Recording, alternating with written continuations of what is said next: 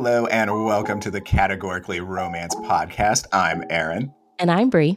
And today we have returning to us one of our favorite guests, Anna J. Stewart. Thank you for joining us again. How are you? I'm great. How are you guys? Third time's a charm. Yay, welcome back.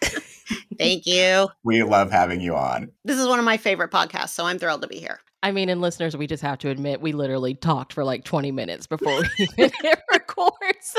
We did, and we didn't exhaust everything. So here we go. Well, first of all, Anna, you have a new book coming out that you can that uh, readers can pre-order right now. Can you tell us about all about the book? I can. It's called Exposed. It's the first book in my new romantic suspense series, uh, The Circle of the Red Lily. Um, this is not a category romance, uh, and it is not sweet. It's quite a bit darker than anything else I've written to date. Um, lots of twists and turns. It's my it's another one of my kitchen sink books where I have a lot of stuff in it, but essentially it's about a photographer who uncovers photographic evidence of a murder or a murder case that's already been decided. It throws the case into question and uh, puts her into the sights of a secret society that's more than a little desperate to stay hidden, and a cop who's uh, determined to protect her, but also needs to uh, be very cautious because it could expose some issues within the LAPD and their connections to the same group. So it's super sexy, super fun, big cast of characters, first of five books, and it's discounted right now for pre-order at $2.99 on digital. It'll only be $9.99 for the paperback, which is awesome. My publisher was fabulous in getting that for me and um, it'll go on sale November 15th. So I also call this my Women's Murder Club meets LA Confidential. So it's uh, it's just it was so so so much fun to write, and I think it really shows on the page that I loved writing it. So hopefully readers will love it. It is definitely dark. I started reading it yesterday, and boy, that prologue was just like, I'm like, what? What am I reading, Anna? This is. it is not a heartwarming by any means, and it's funny because when I start writing a new project and I'm not really sure about it, I send it to um, Linda Curtis and Cari Lynn Webb because we've been critique partners for so long, and I sent it to them, and Mel texts me back almost right away and she goes, Oh my God, this is so your voice. This is what you're supposed to be writing. It's so great. And Cari texts and she goes, I can't read this anymore because you scared me. I'm going to have nightmares. and I'm like, Oh, Cari. I'm like, no, that was like the perfect answer she could give me because that's kind of exactly That's what you what wanted. Yeah. So Cari moved out of the critiquing frame and her daughter actually uh, moved in. So her daughter, uh, Hannah, was uh, really helpful in helping me find that balance between the light and the dark. And uh, I just got a kick out of the fact that Cari couldn't read it, but her daughter was good with it. Okay, I just have to know because I find all of you writers of romantic suspense just fascinate the hell out of me. Like, what were you doing on a random day in life where this story came to you? So, uh, everybody who knows me knows I'm an utter TV junkie, complete TV junkie. And I watched TV series over and over and over again. One of my favorite go to series is White Collar with uh, Matt Bomer and Tiffani Thiessen and uh, the late, wonderful um, Willie Garson. Oh, God, I miss that guy. He was so fun. Uh, but there was an episode in that show where um, uh, Willie Garson's character buys a abandoned storage unit and in the unit there's a whole bunch of photography stuff.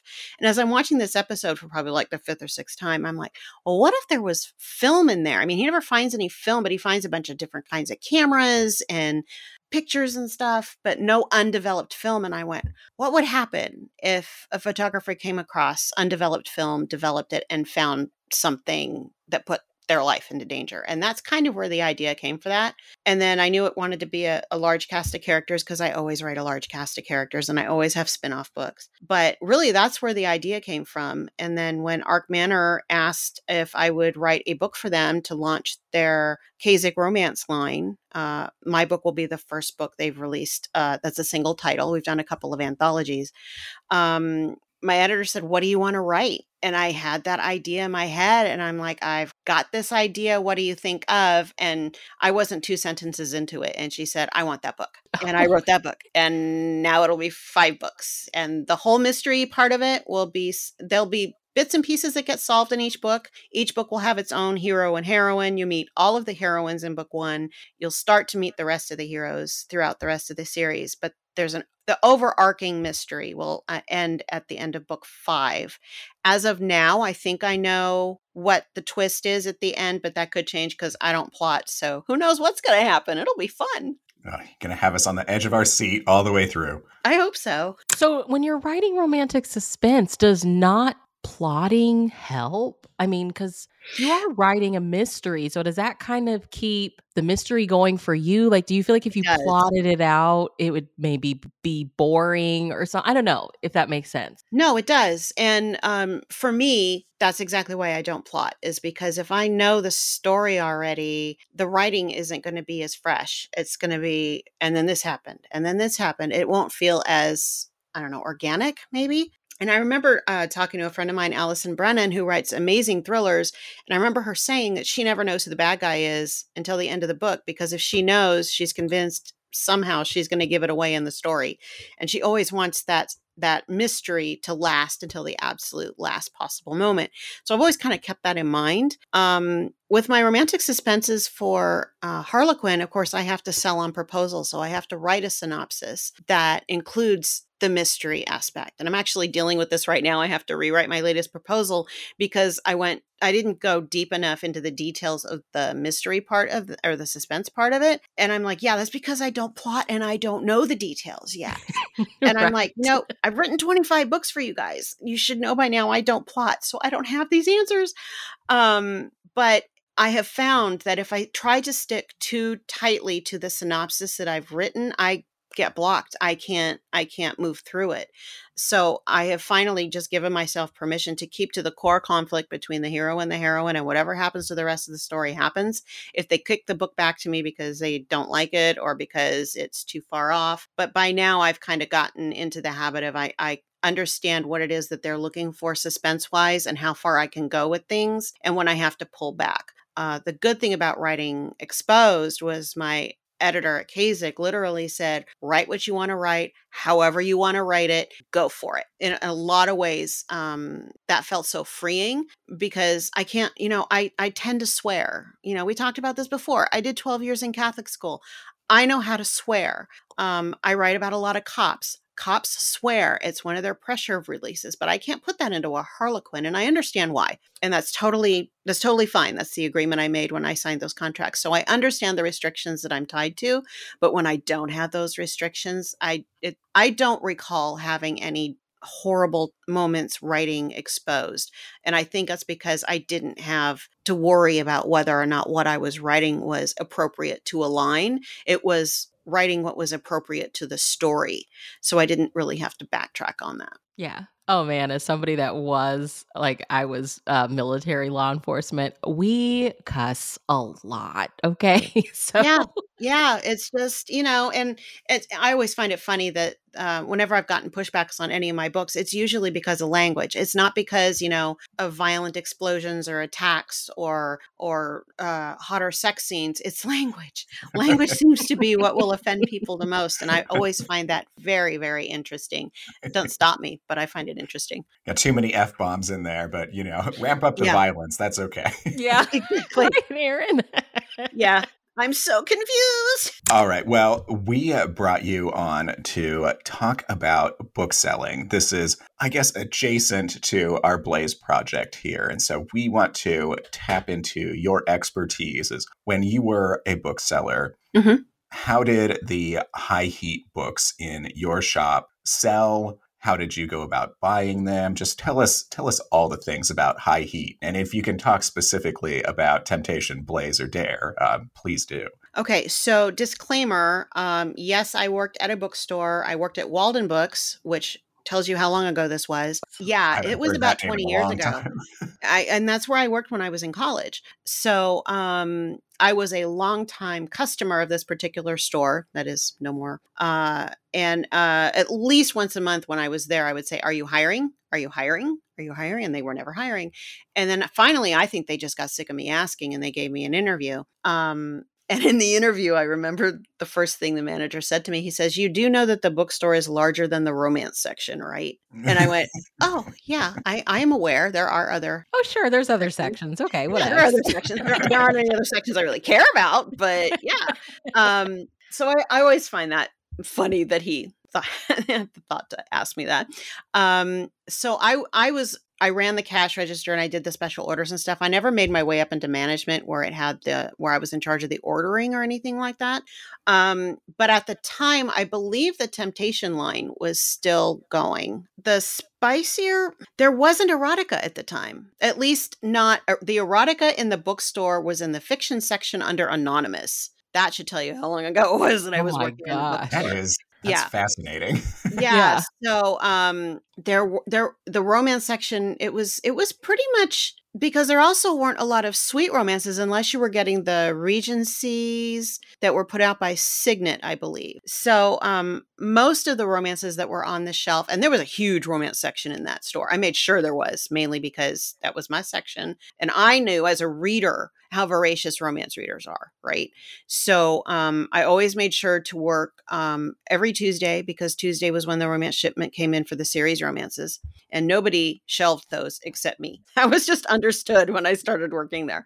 Um, and the heat levels, I'm trying to think of the authors who, you know, that was uh, Kath. Oh God, it's been so long since I've read historical romances, but historical romances are really, really big. Um, Fabio covers were really, really big at that time. Uh, Linda Kinsale was one of the authors I remember always, all of her titles are always in stock. This was at the time when the first JD Robb books were coming out because I remember looking at the Naked in Death cover for weeks before I finally picked it up because I had no idea Nora Roberts wrote it. Wow. Those first couple of books, they didn't say that it was Nora Roberts. It was a new pen name. Uh, and then as soon as I read it and I started doing a little bit more research, I made the connection, of course. And now those are the books that I read almost the day they come out. But um, so as far as the spice level, you know, we had a really good romance customer base and they were buying pretty spice. I mean, but like I said, we didn't have the erotica or the um the super spicy books that are available now. And but I think if we had, I think the sales would have been great. Uh just because you know it's it's it's some it would, it would have been something different so i don't know whether or not um i'm the right person to talk about the the book sales part of it because i didn't really care about how that part of the store operated you know i just wanted to spend my time in the in the romance section and um, recommend books um, and it's fun to work in a bookstore because sometimes you get the questions like i'm looking for a book i don't know who wrote it the cover is red Great. Love that. yeah. i Which I mean, at the time, Temptation. I mean, they were kind of Yeah. had that red vibe going on. So, And of course, there are other sections in the bookstore other than romance. So I'm like, you know. okay, I don't know. For I did actually get it right one time, which was hysterical, and it was a Michael Crichton novel. I think it was Rising Sun, and I just took a shot and thought if that was it, and it was. And I'm like, okay, I'm never going to be able to do that again in my entire life. but um, yeah. So as far as uh, customer shopping preferences, I think at the time, if there had book been spicier books available, they would have been selling just fine, if not better than the historicals that were really, uh, really, really popular. so this is even before like paranormal was a was Yeah. was big. Wow. Yeah, yeah. I um, I'm trying to think. Yeah, because it was before the Silhouette Shadows line. Um, because I don't think those were in the store until after I wasn't there anymore. I don't remember. I don't remember the years that the Silhouette Shadows were. I could be completely wrong on that. It's I been think 20, Shadows 25 years. Yeah, Shadows was like the like 90s, I think. Okay. So, yeah, that would have been about the time I was working there because I was in college from 89 to phew, a lot, really long time. Um, but yeah, Which I know you loved that line, and I, I actually read this blog post some months ago, and this this blogger was like, they actually think that that line was ahead of its time, and that's why it didn't last. So I was like, oh, Yeah. Anna loved this line.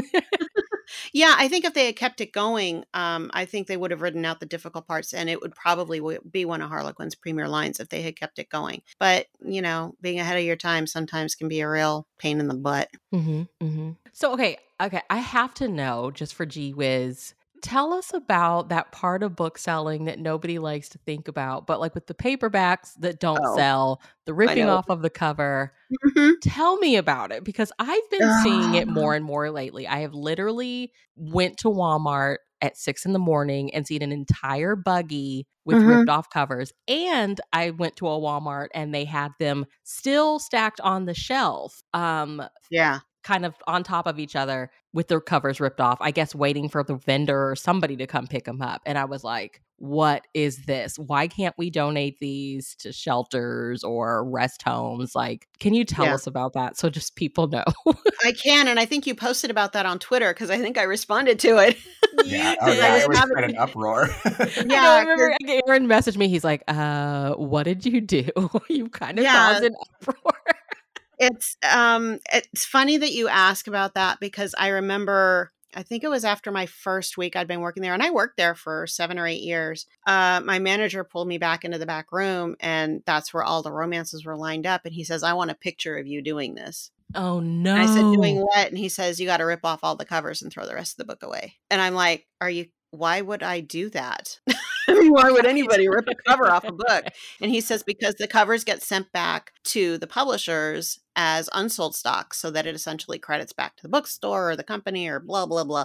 I don't really care. You shouldn't be ripping covers off books. I get why you have to. Um but at the same time, oh, and then we would have to box up the torn up books, tape up the box with duct tape and throw it away. And there um, there was usually one or two of us around when we were doing it so that there was like a witness but i will fully admit to uh take that's how i got a lot of my books at least the ones i didn't spend my entire paycheck buying um you know if there was an author i wasn't sure about or i wanted to try out a different kind of a different genre or whatever i'm not afraid to admit it i took some of those books home I plenty would cover on 'em. gladly take some of those books home.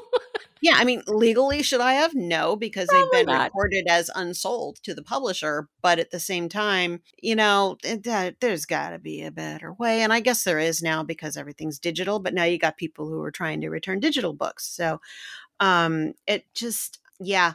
So it's a painful process. Uh, so you rip off the cover and then you we put the usually what they had us do is rip the rest of the book in half oh my gosh. and split it between two boxes. Um, so we would fill up the boxes, duct tape the boxes, take them out to the trash behind the store, um, and then the covers uh, get uh, packaged up and sent back to a distribution center that then sorts out those covers and then takes them off to whatever publisher uh, for the company to get their reimbursement back as far as the the books that they bought and then didn't sell. So this is what yeah they did the same thing with magazines too. It wasn't just paperbacks. It also it's also with magazines. magazines. I didn't Yeah. know that. which really hurts because when you think about how much it costs for especially for smaller presses to publish a magazine all that paper you know Right. All the color rip off the too. cover yeah yeah it's it's just it's it's painful um i have no idea whether anybody working in a bookstore I- i'm I, it has to be the same kind of process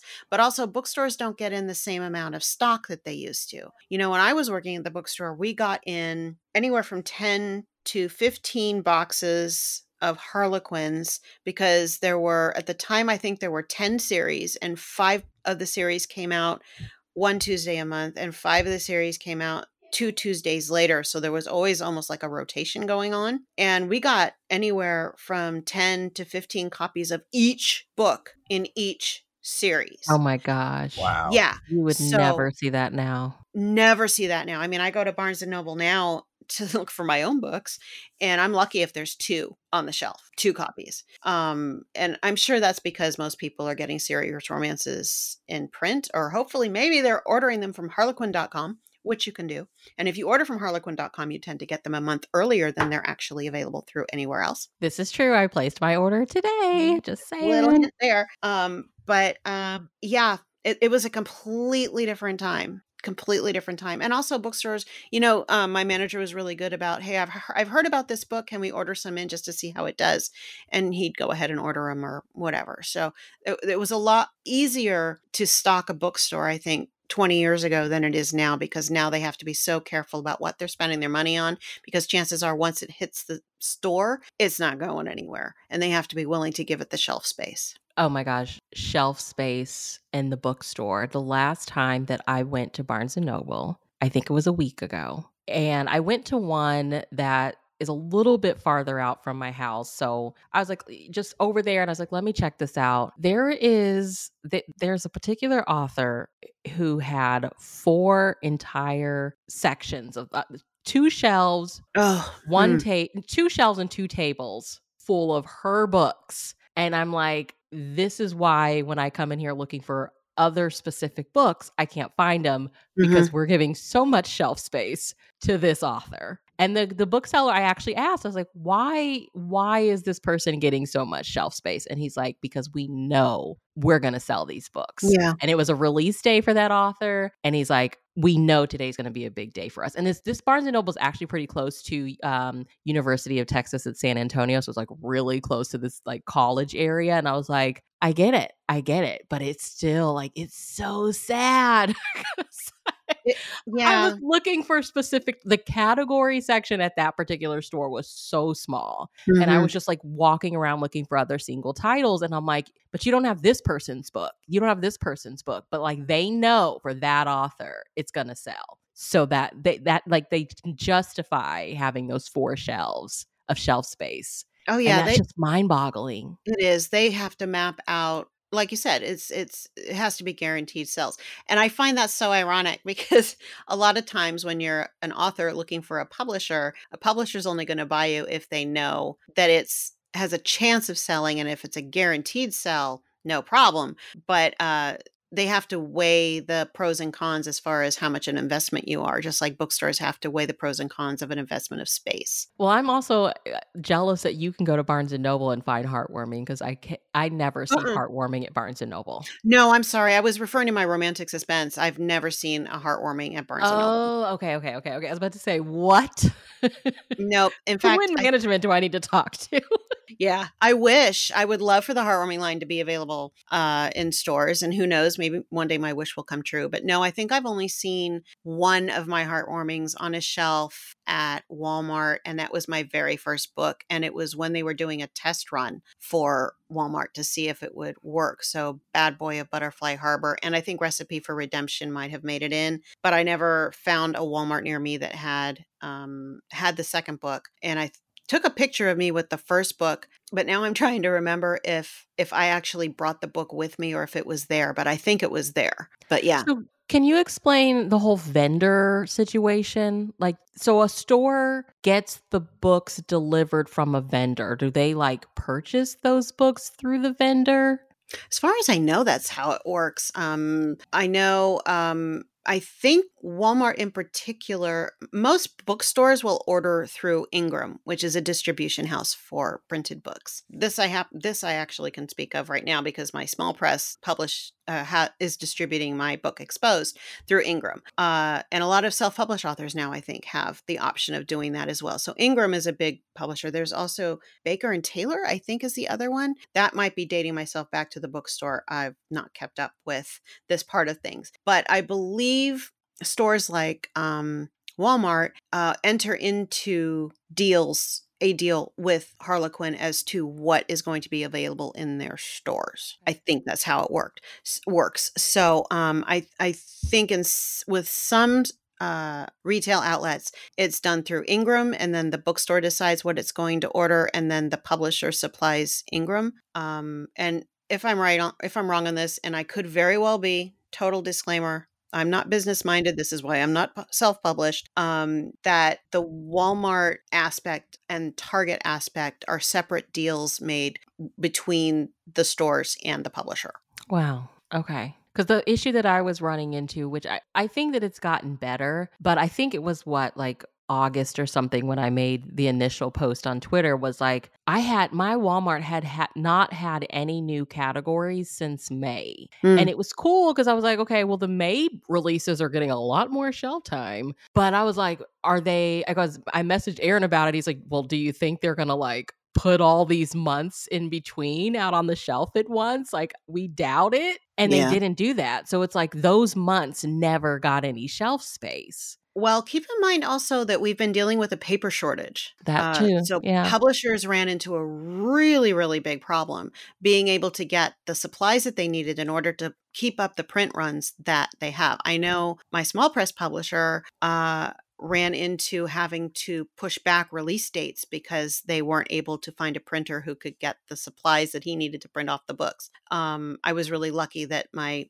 my release date stayed the same, but a lot of because uh, they also publish science fiction and fantasy, and a lot of their books got pushed out. Um, I know that Harlequin was getting a jump start on the issue. They saw it coming, um, or at least in the way that things happened with COVID and everything, you know, when the world was starting to wake back up after having been in lockdown and realized that there was going to be this issue, they started uh, sending in books sooner than they needed because they wanted to be able to sh- be sure that they could get those print runs accomplished in a reasonable amount of time.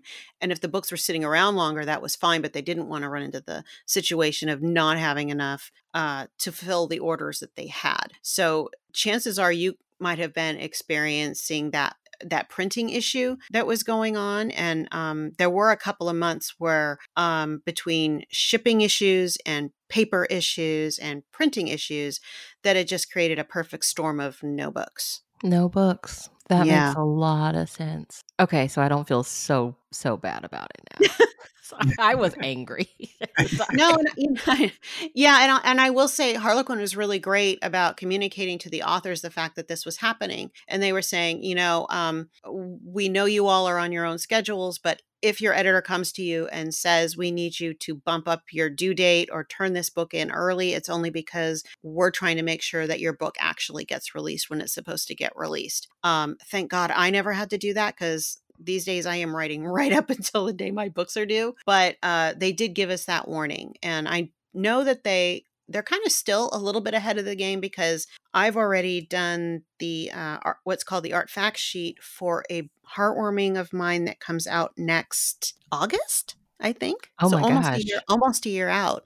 Um, fortunately i happen to be writing that particular book right now so it wasn't too much of a problem to do it but um, i've actually started as soon as i turn a book in i do the art fact sheet mainly because the story's still in my head but um, i think that is one thing that they might continue doing is is getting all of the material that they need to create the covers into the system so that then they do have the opportunity to hit print and to get the files sent off to where they have to go, that they've already got it and it's not like a, a crammed rush. I have to ask a question kind of going back to our our our heat conversation. So okay. you do both. You write wonderful sweet romances and you also know how to amp up the steam. When you're writing, I mean eh, because I mean, Erin and I both we we love sweet romances, right? I got my start reading sweet romances, so I'll always always love sweet romances. And sweet romances can actually get kind of hot, you know? Mm-hmm. I guess kind of like in defense of sweet romance. Like do you find writing romance that doesn't have the steam I mean, I but I I think like the emotional part of it comes into play, and you always have like those little subtle moments that are like, oh, that's kind of that's kind of hot. Mm-hmm. Is it more difficult as a writer? Like, which one do you find like as creatively is a, is a, is more of a challenge for you? Is it is is writing steam easier? Sometimes. Um. So all right, so now I'm kind of writing three different steam levels, right? So I'm writing the heartwarmings, and um, occasionally I will have to pull myself back and I'll go, oops, I can't do that in this book. Um, and that's even if it's just like, take for the book I'm writing right now, which is the second in my new Hawaii series that'll come out late next summer. Um, I have a heroine who just found her boyfriend cheating on her. Uh, all right, he was they were just kissing it because it's heartwarming and there's no sex in heartwarming. But uh she encounters her uh, boyfriend on the beach kissing one of the bridesmaids in her sister's wedding and uh, she just loses it and she grabs the first guy she sees on the beach and she kisses him. Spoiler alert that's the hero. Um shocker i know. Um but I couldn't. The whole story begins with a kiss, and yet it's a kiss I can't describe. There okay. are only so there's only so far I can go with that kiss. Uh, whereas if I had been writing that book in a Harlequin romantic suspense, there would have been a hell of a lot, excuse me, heck of a lot more description than it was in the heartwarming. So um, for me, I, I, feel more comfortable getting pulled back than I do having to push forward. Now that said, I do not like writing love scenes. I I I probably am a psychological examination waiting to happen as far as why that is. But um, I don't know. I don't know whether I feel like it's intrusive or what. Um, but I always there are times I have to remind myself to put a full love scene into a into a romantic suspense, especially since in romantic suspense they're dealing with very high pressure situations. There's adrenaline running, and you know hopefully somebody's trying to kill them. So that's not really the time you take a step back and say, "Hey, you want to have some fun time?" Uh, not really realistic. So finding the balance between that is usually more difficult than actually writing the steamy part. With exposed, because I had that write whatever you want, however it has to be written. I went full bore into those love scenes, and I had one of my um, fellow authors read the book for me before I sent it in just to make sure I had the tone right. And she says, I can't believe you wrote that sex scene. Oh my gosh. It's so different than anything else. I mean, I was using words I've never used before in print because the filter was gone. I could literally just, and if there was something wrong with it, my editor was going to fix it. So um, I think probably my hesitation has in writing different levels of heat has more to do with what line am I writing for, what's appropriate, what can I get away with, and what boundaries can I push. Um, and then also the my romantic suspense with Harlequin that comes out in February, which is the DI's PI's Deadly Charade. Um, I literally forgot to put a love scene in the book. I oh had to go gosh. back and work it in because I completely forgotten to do it because they were busy doing other things like trying to stay alive. You know, uh, sex kind of takes a back seat at that point. I want to know what the message from the editor is like. Uh, Anna, there's no sex. well, here's here, but here was the great part because I went and I put a love scene into it, and I wasn't particularly happy with it. And I let her know when I turned in the book. I said, I'm not sure that this works or what. And uh, she says, We'll take care of it. And I found out later that it would have been okay if there wasn't a love scene because apparently they're okay now without there being a full on love scene in the romantic suspense line. I don't know whether or not that's going to last. And I don't know whether or not that's already ended. Um, it's nice to know that's the case, but that also helps keep me writing. And then I'm like, oh, well, it doesn't have to be one. Well, then I'm going to put one in. Um, because that's just how my brain works. So it's it depends on what I'm writing, what line I'm writing for, what the expectations are for the reader, and what the qualifications are from the publisher, and then what I'm comfortable writing. So. I hope that answers your question. Yeah, it does. It does. So, okay, I was just I was like saying yes it does and then I was like also thinking of other questions. Sorry. That's okay. I just find it really fascinating. Okay, so you're talking about reader expectation. So, d- does it ever feel for you kind of mechanical like I have to put this in there? Like like you said you turned in mm. a whole book and realized I didn't even put this in there. Like at what point are you going with your gut and it's just like okay this needs to happen right now because this makes sense versus like oh i just wrote a i just wrote a whole book and it's not there if i've written the whole book and it's not there my gut tells me that it's not supposed to be there um, okay uh, which is why i let my editor know you know i finished the book it wasn't there i went back and i put it in so if it doesn't work let me know and we'll fix it in edits. Um, it turns out that I had other scenes that had a higher intimacy than I remembered. Since I edit as I go, I don't always read the entire book again before I turn it in. So I at times I have forgotten what I put in the book ahead of time. So um, there were enough intimate moments between the two characters that um, it would have been okay if I hadn't gone back and put in that love scene, if that okay. makes sense. Um, so hopefully by now I've gotten myself into a routine as long as I program my brain into the right line that I'm writing for. Because there have been times I've mixed up my characters between a heartwarming and a oh romantic oh God, oh God, and no. that, that goes off the rails really fast. So when you're doing a heartwarming and you go into that knowing there's going to be no steam, yeah, you have. To, I mean, you're you're gonna show intimate intimacy in some way is right. that something that you're like cognizant of when you start the story i mean i I don't yeah. know. I just because those moments are always so sweet and so impactful. Like they're really impactful, I think, and heartwarming when you get those handholds or you know brushing up against the hands brush up against each other or whatever it is. Yeah. Um, but is that something that you're aware of? Like I have to show intimacies in like some kind of way. Absolutely. Yeah, because you have to because it's not enough that they're connecting on an emotional level for me. There has to be some kind of physical attraction between them, and you have to show it in some way that's inoffensive and realistic. Um, and I knew with this book that I'm finishing up this week, you know, her kissing him on page one, well, page four, um, is a risk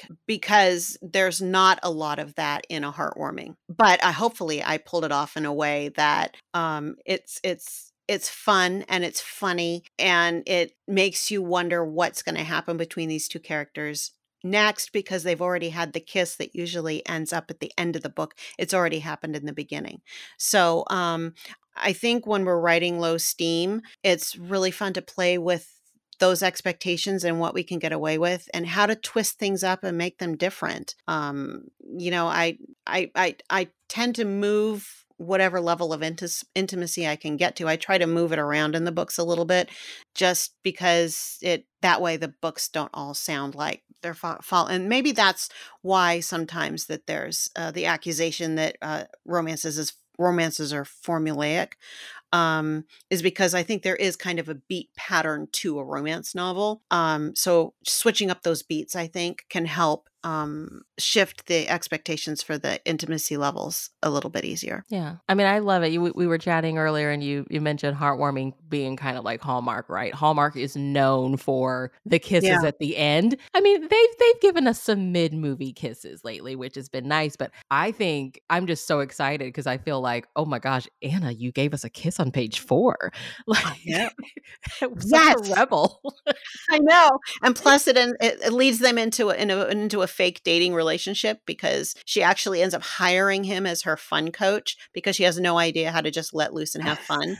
But in order to do that, he has to pose as her boyfriend because she doesn't want her family thinking that she's just a complete loser who doesn't know what right. she's doing. Oh my yeah. god! And this is why people need to be reading heartwarming, okay? Because you get stories like this in heartwarming. All fun and games. yeah, yeah. I'm, I'm, just having flashbacks to uh, to our friend Amy Vastine's uh, Wyoming Secret Proposal, and that was that book had honestly shocked me. And and somehow like they were like straight up making out at the beginning of the book. They get mm. married while drunk, and like they're sharing a bed at some points in the book. I'm just like, Amy, how did you get away with this? Right, clutching you know our pearls. That's a very good question. It's funny because um, I remember when I was reading it and I'm like, okay, seriously, how is she getting away with this? I can't write this in a heartwarming. My editor would come back at me and go, uh, no, we don't do that in heartwarming. but I think it has to do with her voice and the way that she pulls it off eh, because she doesn't do it in a way that's exploitive or offensive or raunchy or anything like that. Mm-hmm. She does it in a very, very sweet way. Um, and, you know, and that's one reason her books do as well as they do. She she has a talent with doing that that that some of us just can't get away with. It's November. It's NaNoWriMo National Novel Writing Month. And we asked you like to put together you know, whether it's frequently asked questions, advice, whatever it is. But before you get into it, can you talk about voice? Like for anybody that's, there's a lot of people that do NaNoWriMo every year. And I think mm-hmm. voice is so important. And I was actually thinking about this earlier today. I'm like, what is my voice? Like, I'm so scared. Like, I have this military background. I feel like a lot of times when I'm talking, I feel like I'm doing an interview legitimately with somebody. like, how am I going to ever sound romantic? So, can you talk about voice? Is there any advice that you have for figuring out your voice? Can you start there and then get into whatever else you have for us? okay, so voice. Oy. That was one of those like nebulous concepts that never made any sense to me um, until I took a workshop with an author named Terry McLaughlin. She used to write for uh, Supers. Um, I think she ventured out into mysteries. I'm not sure what she's writing right now, if she's still writing, but she gave a workshop on voice.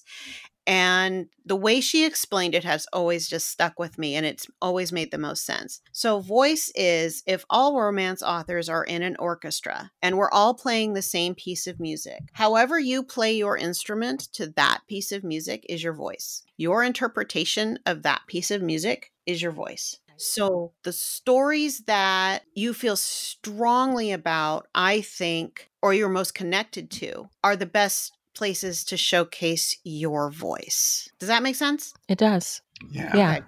Yeah, I always have this image of somebody playing a violin as mm-hmm. opposed to somebody playing an oboe, but they're still playing the same song. They're just telling it in a different way. That's voice.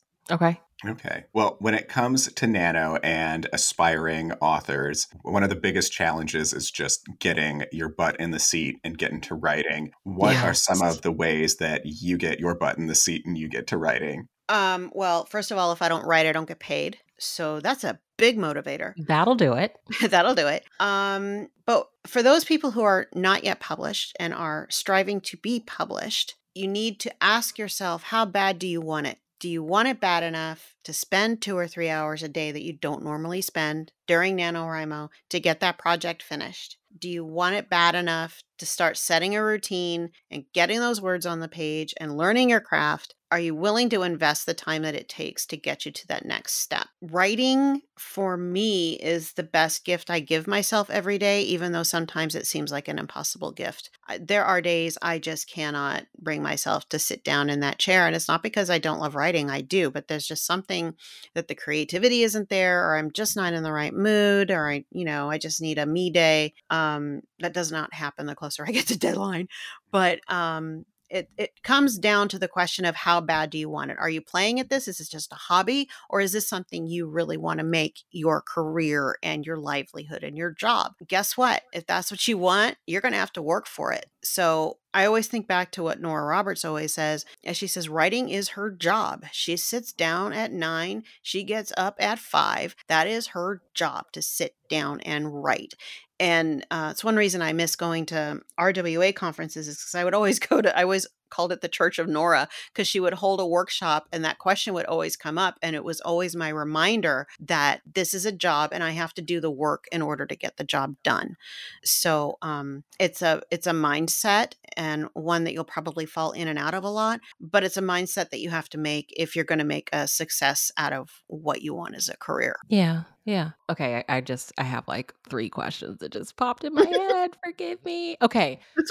I, I guess I'll start here. So first and foremost, like you see on Twitter all the pitches and stuff like that, and people come up with these incredible ideas. Mm-hmm. What advice do you have to the writer who's just like, I have a romance, small town girl, you know, the very basic of the basic, but I really believe in my story. But like it may not be as cool sounding as this one that I just saw. Like the comparison game. Like oh, what yeah. advice do you have to that? Stop doing it. St- number one, get off Twitter. Which I think today might be an easier piece of advice to give than it has been ever before. But um I will fully acknowledge I I do this to myself all the time too, and I especially do it when they're doing like pitch wars and or pitch madness on Twitter because I can never concisely describe my book in however many characters Twitter allows. Um, comparing yourself to other writers is number one, the first step toward failure. And number two, it's not fair to you and it's not fair to the other author. Whatever you're writing is not what anybody else is writing. You are writing something unique, something completely you. And chances are it's a story that needs to be out there and it needs to be read by somebody. Um, comparing yourself to what somebody else has come up with um, it's it's it's futile. It doesn't do you any good and it does more damage than it does uh, positive results. So um, if you aren't going to quit twitter um, maybe twist it or spin it and use it to make your story better in a pitch if you think it if it needs to be made better. You know sometimes simpler is better and I often wonder when I see those really clever pitches or, you know, taglines or whatever, I'm like, how many of them have actually written the book? Yeah. Or is it just an idea? Mm-hmm. You don't yeah. know. Don't true. assume that it's a finished product. Don't assume Very that this true. is going to be the next bestseller. There's no way of knowing that. Um, people are really, really good about coming up with ideas. They're not necessarily great about executing them. Be the author who executes it. Be the author who finishes the book. And so, what if it's a crap tagline? If you submit that book and the writing shows, then the writing shows and you've done your job. So, rely putting everything reliant on uh, a tagline for a pitch war, eh, that is not going to sell or sink you. Your writing is what's going to sell you. Put your energy into that. If you come up with a better tagline down the line, great. I've written, I think mm, the book I'm finishing next week will be my 56th book that I've written. I can tell you for certain, none of my pitch lines have been good. Okay. None. 50, book, 50 plus books later, though, we're good. We're getting Yeah. books. The one the one pitch line I have that I thought was really good is the book I couldn't sell. So take that for what it's worth and write the damn book. Yeah, I mean, and there's, I mean, I, I hate to say basic because I'm, it's like my heart and soul, but like there's a market for like the basic of the basics. Girl returns to small town. I mean, there's an entire network of movies that does that all the time. So Very true. Yeah, and and maybe it's just a way for you to dig into it a little bit deeper and see what is special about your book that you can pull out into a tagline. Um, give it a catchy title. Uh, There again, I do not do titles well at all. My editor will tell you that. I always have to send her a list, and they rarely pick any of the ones I have come up with. Um, it's it's just they're work to your strengths. Chances are your strengths are not a clever pitch line. And even if it is, I hope the book is as good as the pitch line because that's what the editors and agents are expecting. When your pitch line is that clever, they're really expecting a standout book. So work on the book, not the pitch line. Okay, so this next one is kind of like, I guess, like a three parter. Like, I want to hear you talk about the terrible middle that a lot of people experience, like that Mm. middle of the book. But then also having a prologue or an epilogue. Like, how do you know when you need to have one or the other or both of those? Um,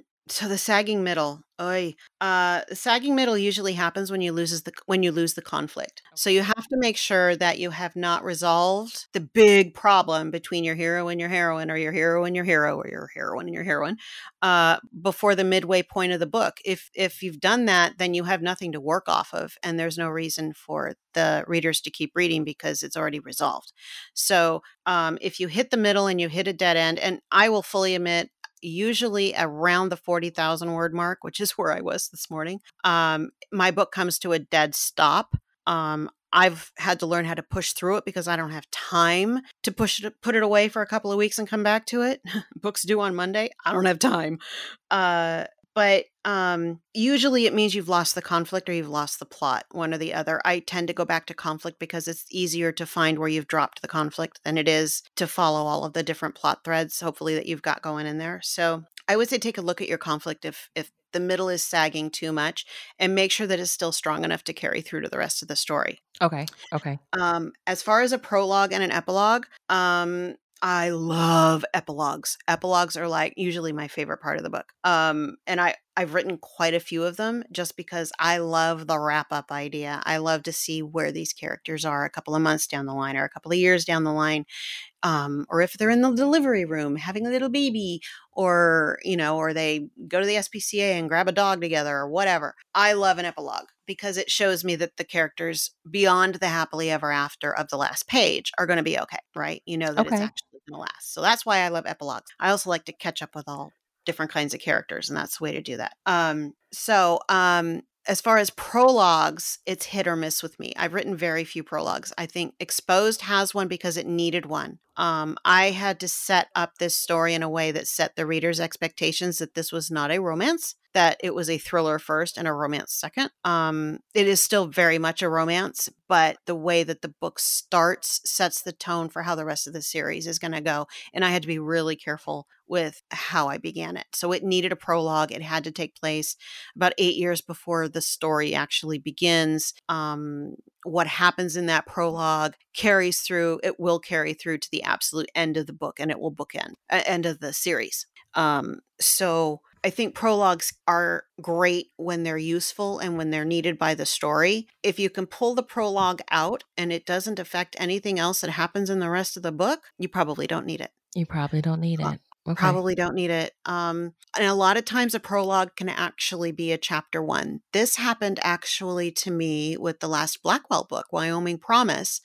Uh, my original draft, um, what happens in chapter one was originally a prologue, and then it was going to jump ahead chapter one to like three or four weeks later. And it was Melinda who kept pushing back saying it shouldn't be a prologue it shouldn't be a prologue and i'm like it needs to be a prologue and then my editor came back and said this can't be a prologue this is chapter one so um prologues can be really tricky i don't think epilogues are as tricky as prologues uh prologues take a little bit more thought and examination as to whether or not it's absolutely needed and if your all your prologue is is backstory cut it, take it out. Um, the way I opened Exposed, the character you're seeing in that moment is not in the rest of the book but it's pivotal to establishing what's going to happen in the rest of the book. So um that was why i decided it was needed and it was it was a really difficult decision because i've always been i can't stand prologues. I can't tell you how many times i've started a book it starts with a prologue and i just skipped to chapter one because i don't want to read it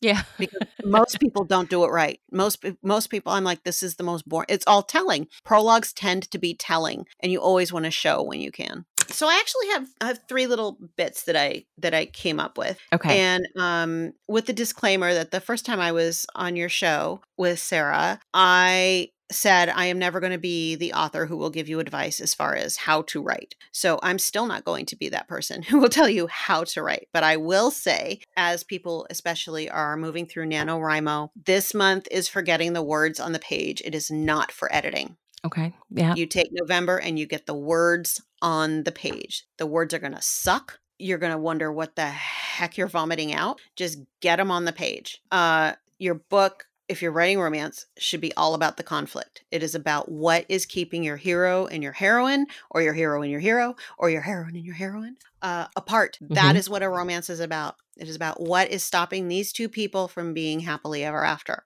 If you drop that, or if you don't even have it to begin with, that's the ride that your readers, whether they realize it or not, are wanting to go on. And if you drop that conflict and you lose that conflict and it's not there anymore, they're going to stop reading or they're going to lose interest, or worse, they're going to forget they ever read your book. You don't want to write a forgettable book. Keeping a hold of that conflict is going to be one of the ways you can do to make sure that you write a book that goes on their keeper shelf. And I think that's pretty much the goal of most authors.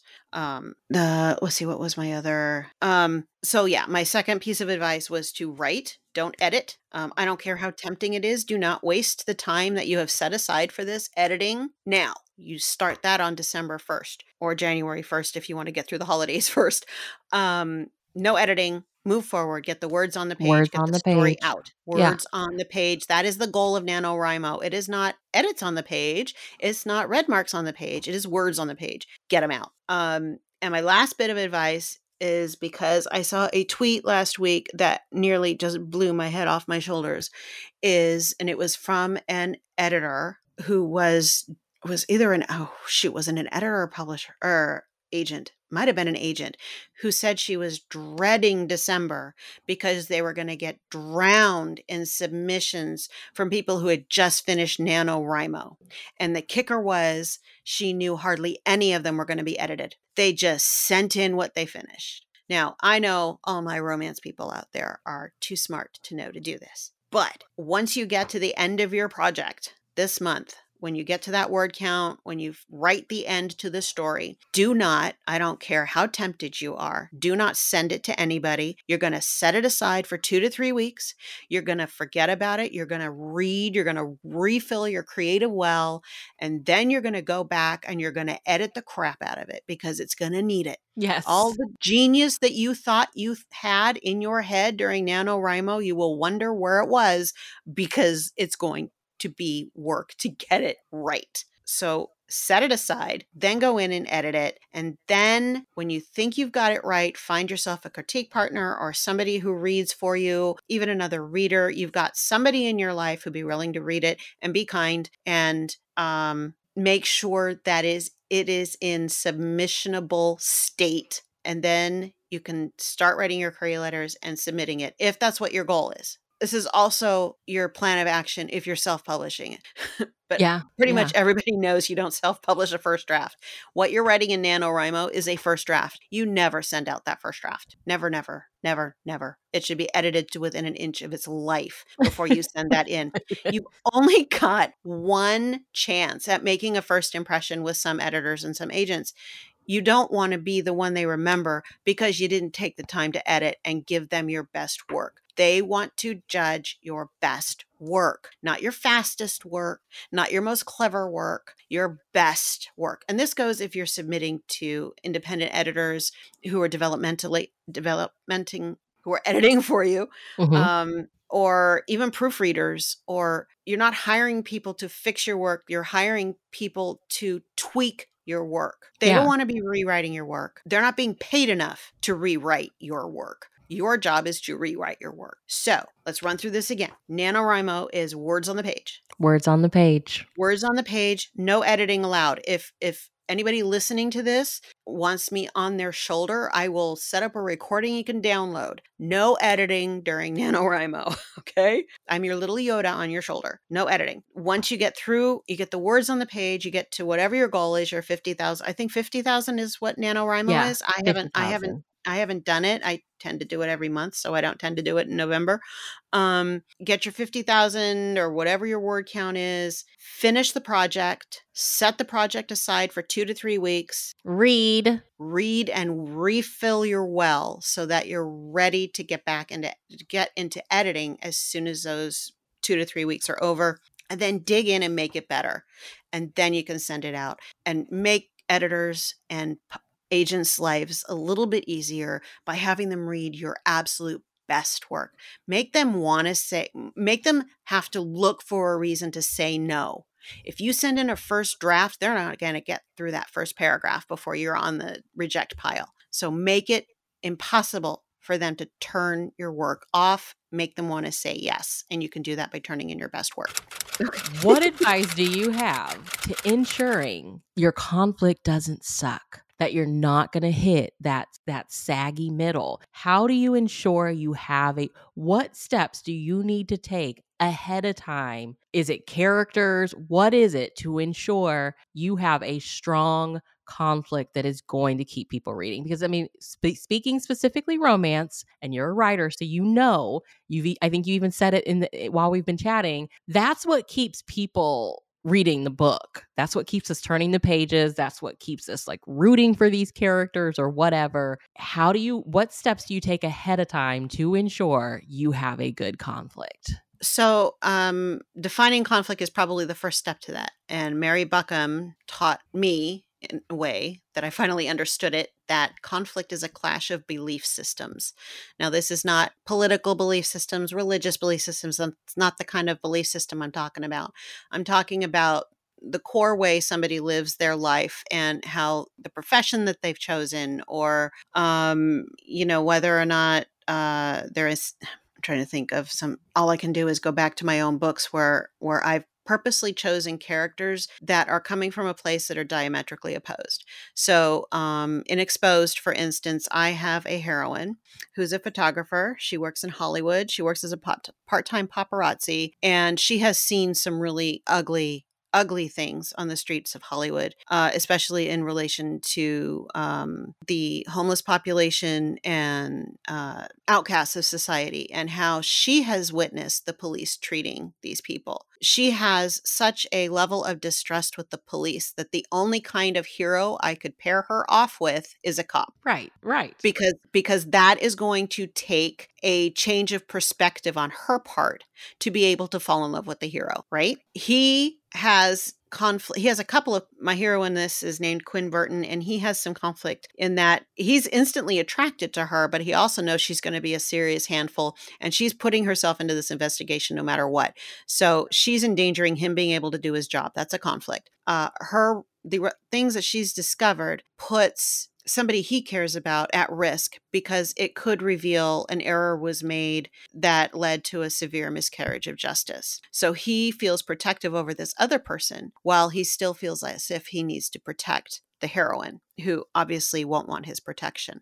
So I've got three levels of conflict there that I can pull in at any time that will keep the story moving ahead. So really that's what you want to go for is is a kind of conflict that can continue to deepen and you can find different layers to. And if you're still not sure if it's strong enough, ask yourself this one question, and this will save you on conflict every time. Can the problems that exist between the hero and the heroine be solved with a conversation? Mm, yeah. If they can talk it out, that's not conflict. That's a problem. And for people my age, and maybe a little mm, people my age and older, I call it the Three's Company scenario because most of the problems that cropped up on the TV show Three's Company all could have been solved if they just talked to each other. Yeah. So, And that's, yeah. So if your characters can have a conversation and solve the problem that you've created for them, it's a problem, it's not conflict. But if it's something that one or the other can cement themselves in and they're not going to budge,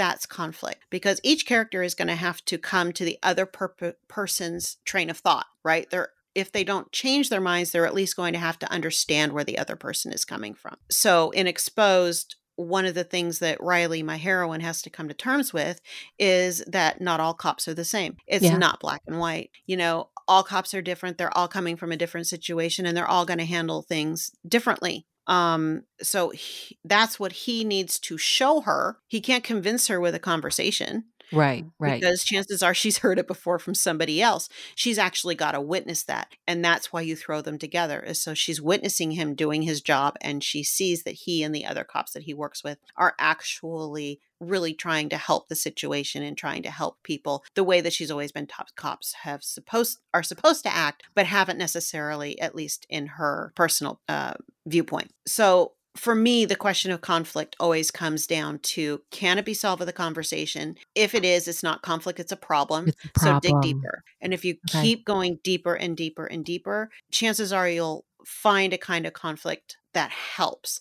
Uh, you've got the rancher trying to save his ranch and the female banker who's been assigned to foreclose. That's conflict. That's um, conflict. Um, that's conflict. You have um, a woman who's lost her best friend to a drug overdose and she's determined she's not going to risk her heart over anybody else. So she falls in love with a race car driver who risks his life all the time. That's conflict. Um, you have two political opponents. Uh, in I'm going through. I'm looking at my books on my bookshelf, trying to remember what my conflicts are. so you have two political opponents who both want what's best for their small town. You've got a legacy uh, mayor and a new arrival in town, both who think they know what's right for their community. That's conflict. That's conflict. Um, but none of those things can be solved with a conversation. It has to be through experience and through getting to know the person and through getting getting to see their lives through new eyes. Yeah. That's what'll solve the conflict. And that shouldn't happen until the, you know, toward the end of the book, if not, you know, at least the last quarter of the book. Uh, so is that conf- uh, so if you're still having trouble trying to figure out exactly what kind of conflicts to use, um, Becca Puglisi and Angela Ackerman have put out the conflicts thesaurus. Um, I believe volume two is on its way soon. I have it on pre order. I should look to see where that is. Um, but they've compiled, it's essentially a dictionary of different conflict situations that you can pull from as far as um, what the core beliefs are that people would clash over. And that's really what conflict is all about. Uh, again, it's not political or religious or any of those, uh, you know, hot button issues it's really about the type of person that they are at the moment and the type of person they have to become at the end in order to earn that happily ever after. And overcoming the conflict is their earning the happily ever after. So yeah. keep it front and center.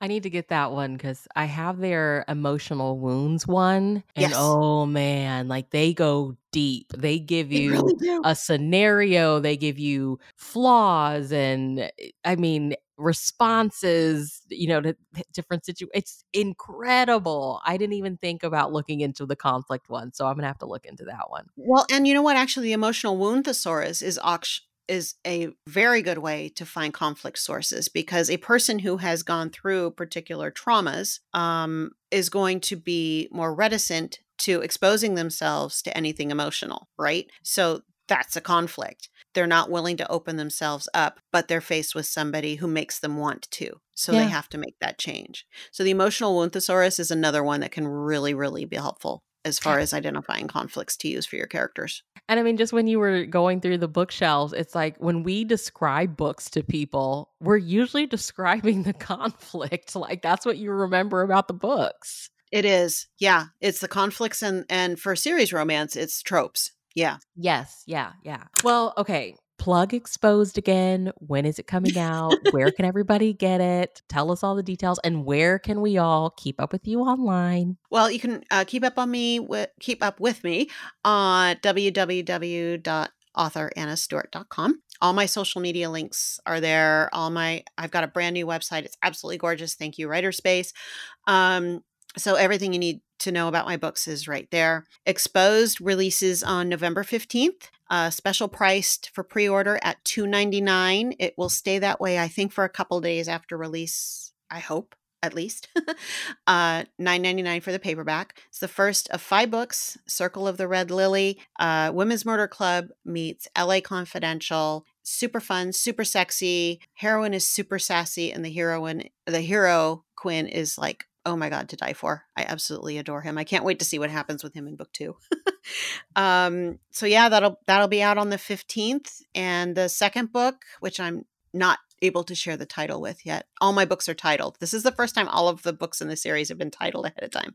Uh will be out next july so hopefully you won't have to wait too long to have the rest of the series Okay. So we're going to have to like I mean, we'll obviously probably talk before the series is over cuz you're you and we always are brainstorming reasons we need to talk to you. But like we're going to have to talk at the end of the series for sure. we have to wrap up this series when it's over. We have to. Yeah it's, it's hard it's hard to wait because i'm like book five i know what's going to happen in book five and i know the characters in book five and i like i can't wait to write that book Yay. but i have to write three more before yeah you got to write the other three so well thank you for sharing your time with us we're always just so excited to talk to you and thank you for all of the wonderful advice i just I was inspired. I know Erin was inspired. And I hope this somebody that's listening, I mean, I hope you get something out of this because it was just incredible. So thank you so much for sharing all of that with us.